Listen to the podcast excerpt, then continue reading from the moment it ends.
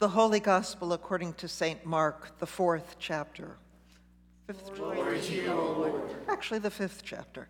Uh, when Jesus had crossed again in the boat to the other side, a great crowd gathered around him, and he was by the sea.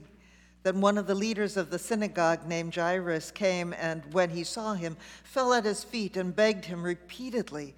My little daughter is at the point of death. Come and lay your hands on her so that she may be made well and live. So he went with him, and a large crowd followed him and pressed in on him. Now, there was a woman who had been suffering from hemorrhages for 12 years. She had endured much under many physicians and had spent all that she had. She was no better, but rather grew worse.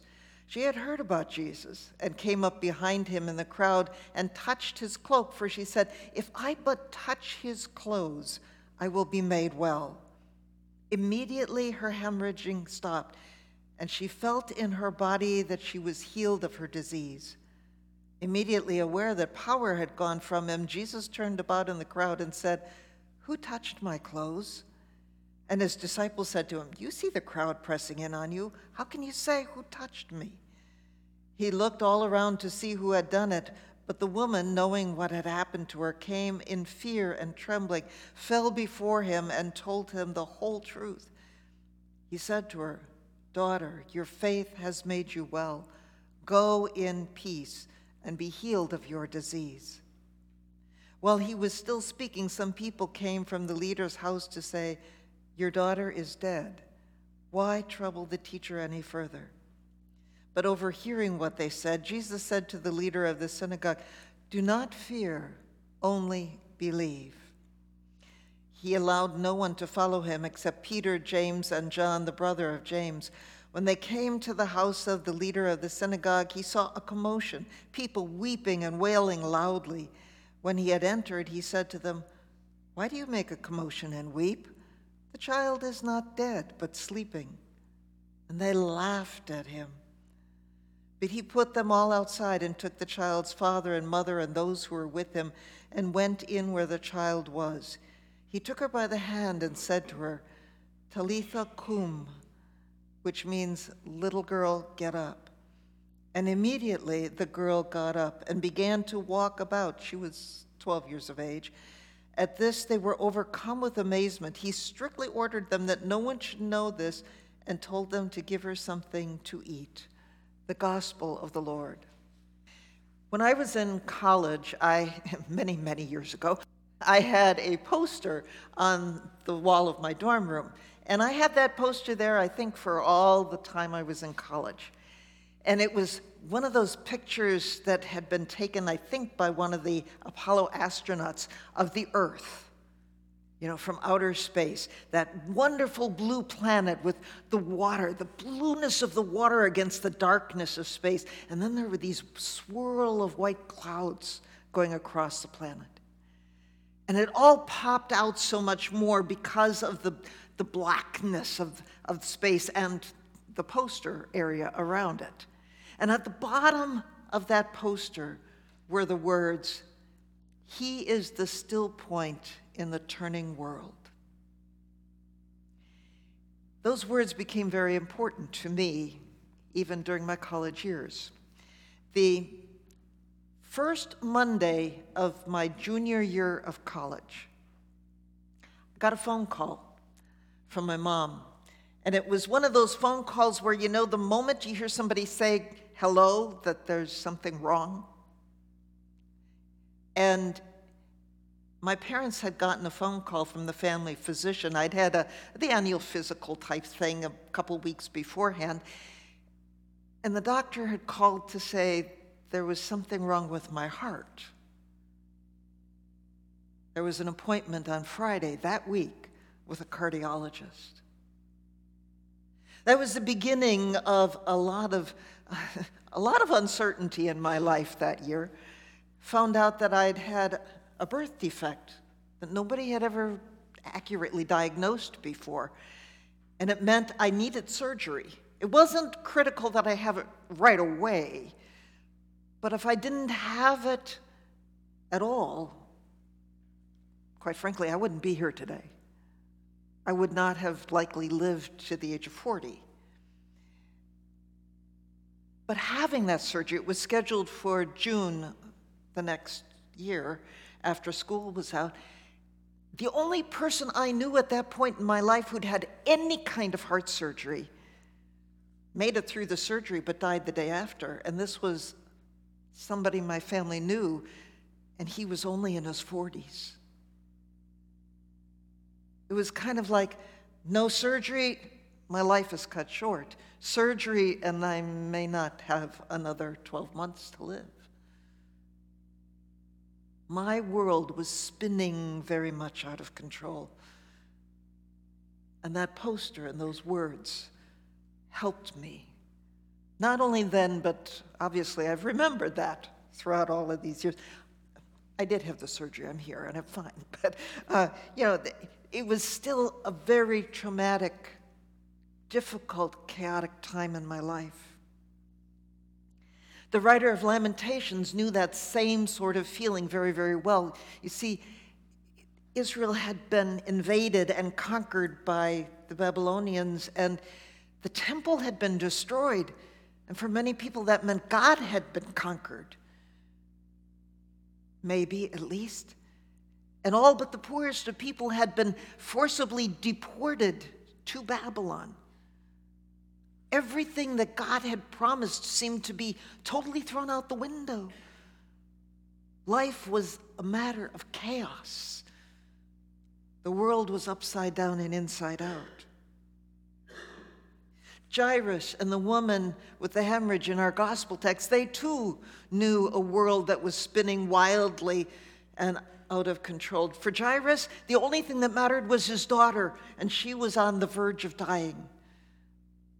For the woman, she had spent 12 years being basically an outcast in her community because of her illness, and she had now become poverty stricken, trying to find a cure. And each of them, in their own way, reached out to Jesus with, you know, even maybe the, just a shred of hope left that he would be able to help them. For the woman, she was in this crowd and said, If I can just touch his garment, didn't have to ask anything, didn't have to do anything, just touch his garment. And she did. And immediately, notice that, immediately, she felt in her body that she was well. Jesus also immediately knew that something had happened. And he turned around and said, Okay, who touched me? You know, as the text says, the disciples said, You know, this is a huge crowd. What are you talking about? Who touched you? Probably a dozen people had touched him. But what does this mean? But the woman knew. And she came forward with fear and trembling and told Jesus the whole story. And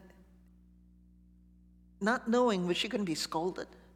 She was, was she going to be condemned for what she had done? Was she going to even be cursed? Something worse happened. Jesus' first word to her daughter, daughter.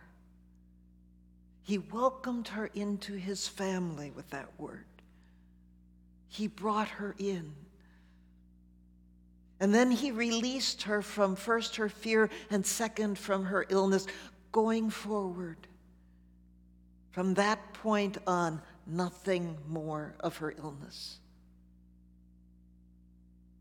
Now, they had been on the way to Jairus' house to heal his daughter when all of this took place. And I don't know about you, but if I had been Jairus in that position, I would have been pretty impatient at that point. You know, Jesus stopping, taking care of this woman, and hearing her whole story. That took precious, precious time away from healing his daughter, possibly from her life. And yes, the word came. She had died. Everything looked like, you know, what now? No hope. You know, it was over. Every reasonable person would have said, yes, there's no need for the teacher to come anymore, for Jesus to be there. She was dead. And Jesus' words? Do not fear, only believe. Jesus gave Jairus a still point. And he went to that house and he took the little girl by the hand. And immediately, again, she got up. Jairus came with trust, with hope, and it came. That healing came, not the way he expected it to, but it came. So, what is this still point? What is this that brings into the midst of the chaos and the uncertainty and the fear of life a point that we can hang on to? Chesed. No, I didn't just cough or gargle, okay? That's a Hebrew word. It means God's steadfast love. That's how it's translated mostly throughout all of Scripture. Chesed stands for God's love for the people without, and it's maintained independent of anything the people might do. And we hear in Lamentations the very first words about God's steadfast love, God's faithfulness. It never ends. God's faithfulness is sure in spite of all of the calamities, in spite of how we feel, and in spite of all of the evidence to the contrary. In the Old Testament, that steadfast love of God first comes through the promise to Abraham and then again at Sinai with Moses. For us, and in the New Testament, that is the new promise, the new covenant that comes through Jesus' death, resurrection, and life. God's steadfast love has nothing to do with who we are or what we do. It has everything to do with who God is and who God promises and what God promises. God's faithfulness and love is a th- constant theme throughout all of the Bible. God's mercy and grace, God's forgiveness, God sending his own son into the sinful and often God forsaking world. None of that makes any sense without God's faithfulness. Jesus' death would have no power. His resurrection would not be possible without God's faithfulness. Holy Communion, that we're going to uh, partake in in just a few minutes, it would be nonsense without God's faithfulness. This worship service, every prayer we pray would be a joke without God's faithfulness.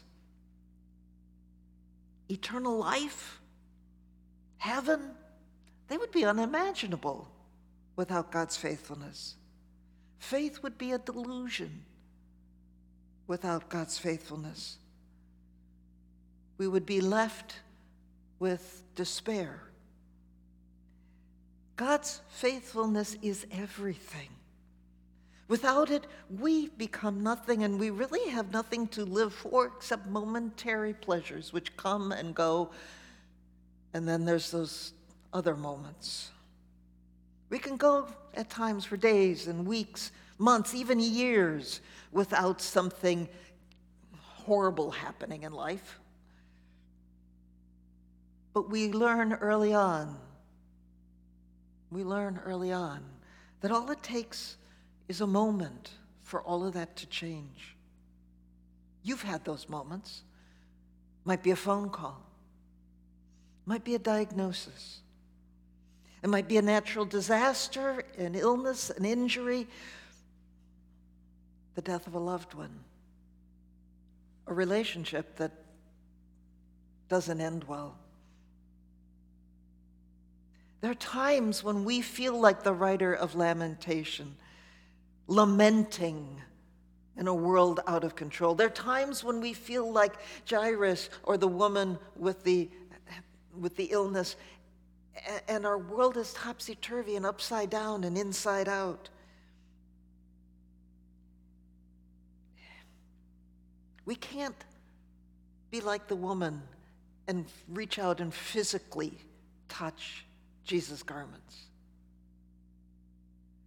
But we can reach out with our faith, with our words, with our prayers, with our cries, and reach them to God, knowing that God hears, that God does care. God's steadfast love demands that of God. It's not something we have to ask for. There is one more important little piece, and I alluded to it earlier. We can be assured that God hears and cares when we cry out. But there's always a forward motion to God's love. God did, Jesus did not change the past for the woman with the hemorrhage. But his healing, that healing of her, released her for a new future, a possibility that would never have existed without God's steadfast love in her life. Jairus' daughter came back to life, not to the illness that she had, but to a life where she could thrive and grow and have a future and grow up, a future she would never have had before. There's this forward motion that draws us by God's love into a new future. That those swirling, chaotic times give us a path forward, even in the midst of the problems, which is what happened with Lamentations and the people of Babylon, or people of Israel deported to Babylon. They had years there in Babylon but it gave them a still point, a way to move forward with hope, even in the midst of those times. And that's what that still point of God's faithfulness, God's steadfast love, does for our lives too. Gives us that point of quiet in the midst of the chaos, a point of hope in the midst of the despair, a point that we can begin to move forward by the power and strength of God's love. We just sang one of those wonderful hymns that many of us know, Great is Thy Faithfulness. It's based on the words of lamentation that we read today. It is my hope that the words of the refrain of that hymn get stuck in your heart, head and your heart this week. And that you keep hearing it over and over and over.